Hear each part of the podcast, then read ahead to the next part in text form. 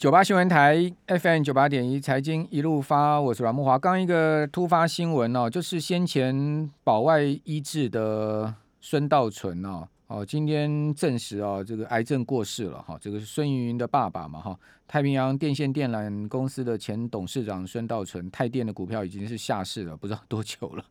哦，那先前因为犯下伪造文书，好被判了三年徒刑，再犯下公益侵占罪，又被判一年半。哦，两岸都确定之后呢，再度发监执行哦。那因为孙道存向法院申请这个应呃应定执行刑，哦，那呃主张自己因为生病年事已高，所以呃执行三年两个月，一二审呢都裁定啊、哦、要执还是要执行四年三个月。那他就再再抗告，哦，最高法院又驳回，哦，所以呢，还是确定要执行四年三个月，就是要让他坐满就对了。结果呢，他就申请保外医治嘛，那个十月初获准哈。那这个保外医治看起来不是，呃，就是要逃逃避牢狱之灾哦，而是真的是身体很不舒服，不生病。结果呢，今天呢，这个台北监狱已经确认啊，这个孙道存已经是。呃，癌症逝世了哈，在十七号的凌晨，就今天早上清晨啊，癌症病逝了哈。好，这是一个刚刚突发的消息。孙道存也是曾经是一一号人物了哈，这个呃，哇，这也是呼风唤雨的一辈子啊，这个就这样走了，哦，就这样走了。好，那。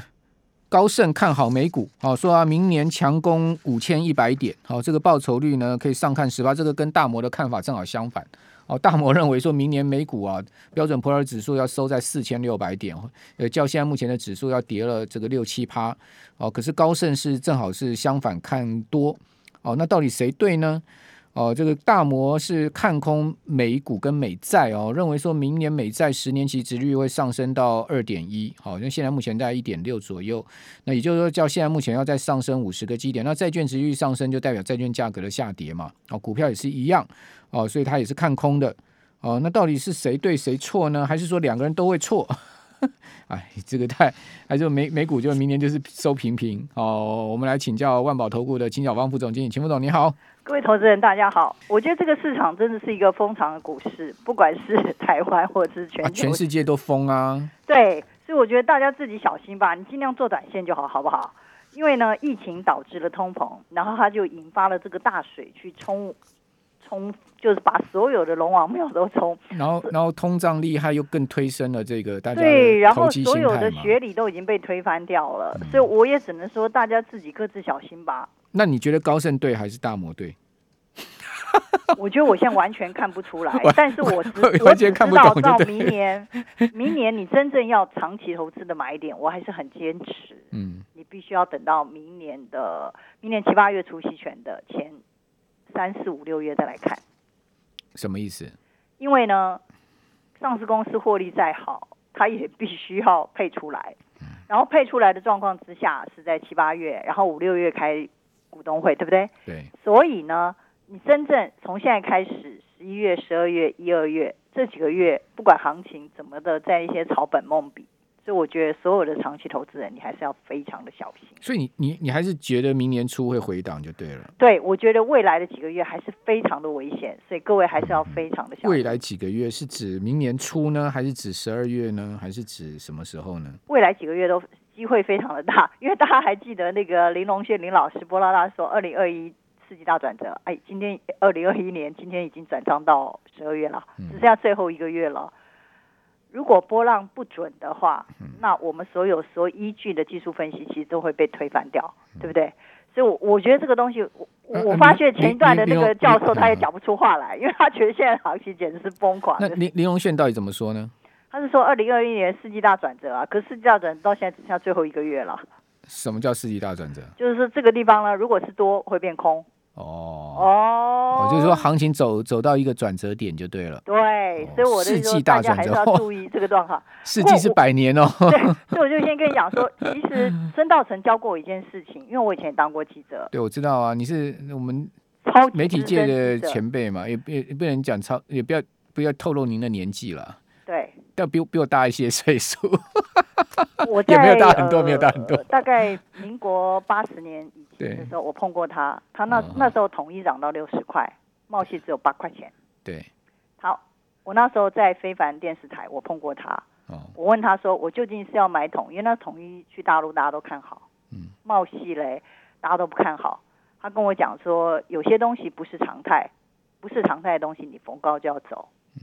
嗯。但是呢，如果有些东西是低过的东西，你知道它怎么样都不会倒。”那你就应该逢低买进。其其实其实孙道存，我觉得他我我我不觉得他是一个坏人。我觉得他很 nice 的一个人呢，因为我有一次在餐厅有跟他碰过面，那大家打个招呼这样子。其实我觉得他其实还蛮 就蛮蛮蛮平易近人的啦。他没有什么价，不是一个有很大价值的老板。而且事实上，对很多事情有很多长线的观点。虽然目前很多人对他是很不谅解。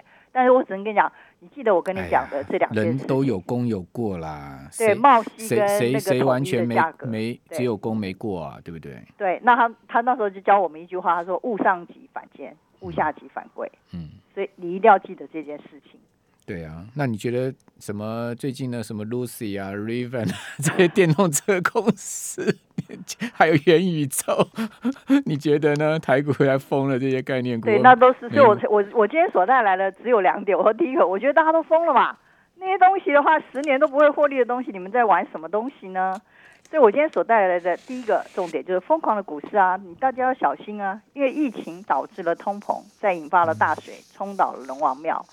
所有的学理都已经失效，但是学理终究有效，所以我 我觉得现在状况就是说，我们也不知道该说什么，呃，但是呢，七月十五日的那个高点一八零三四，如果真的来的话，你认为你应该做多或做空？我我我不知道哎，听您的意见，那请说。我觉得大家要很小心，我觉得大家要真的非常的小心。哎，贵买指明天可能就突破新高喽。对。贵买指明天可能就到二五以上了。对，因为今天如果收盘的时候站稳一七七零九那个肩肩部的位置，就代表所有的形态血都被推翻了，对不对？嗯。对，所以呢，七月十五日的一八零三四这种状况呢，它不是没有可能在慢慢盘、盘慢盘，在十二月转仓的期货合约里面再度来。非常有可能呢、啊，非常可能突破啊。对，而且外资呢，我们今天回到原点，我们看一下今天的外资转仓的部位，十二月它是一个中性的部位开仓。坦白说，外资今天几乎昨天开始他就没有什么动作，在期现货，动作很小。今天也是。嗯、为什么？因为他觉得这个行情他看不懂啊。因为就像我们一样，这个行情我们看不懂啊，因为我们觉得这个行情来到这个位置，其实是风险非常大的一个。所以，所以外资在买金融股啊，金融股还比较看得懂一点，是不是？对，因为金融股基本上来说，它的本益比还算合理，嗯，所以目前为止，它还是敢推升金融股。可是金融股通常通常是末段表现的股票。今天是第一天，明天第二天，然后到今天礼拜三嘛，礼拜四、礼拜五。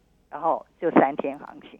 我的经验是，大盘如果金融占成交比重到九趴十趴，你就要小心了。对，所以所以莫华也听得懂我的意思，就是说他来到最后的时候，这个时候你要稍微的小心一点，因为他来到最后，因为呃，金融股跟中华电信和台湾大哥大这种都是属于防御性的股票。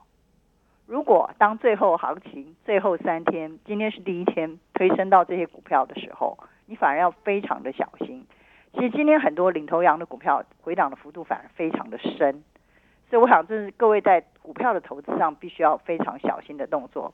但是，一八零三四会不会来？我基本上认为机会不大。为什么呢？因为你就那个电子期的一个走势来说，今天今天这种电子期的走势是非常的弱的，转仓到十二月电子期走走势非常的弱，盘中一直是黑盘，一直到尾盘才拉升起来。它是靠的金融期最后的推升才能够收高。做结算价，所以我想未来的几天行情的变化会非常的大，而且哦，我们现在回到美国市场来看，哦，最近有一件事我要跟各位投资人叮咛哦，很多投资人最近会看到网络上有一些什么，嗯，说叫你们去一些直接开户到美国的网络券商，我觉得你不用啦，你只要在你原来的美股券商里面开户就可以了。付委托啊。对呀、啊，对呀、啊，你你只要比如说你原来在元大，原来在群益，或原来在呃，但大家又觉得说啊，台股付委托好像比较那个券商收费比较高，对，就是手续费的问题。你可以跟他要求低一点啊，这个可以谈的啦。对，而且而且基本上在美国市场的一个付委托的一个交易里面，你本来就不应该做短线嘛。嗯，美国市场没有人叫你当冲隔日冲冲来冲去的嘛。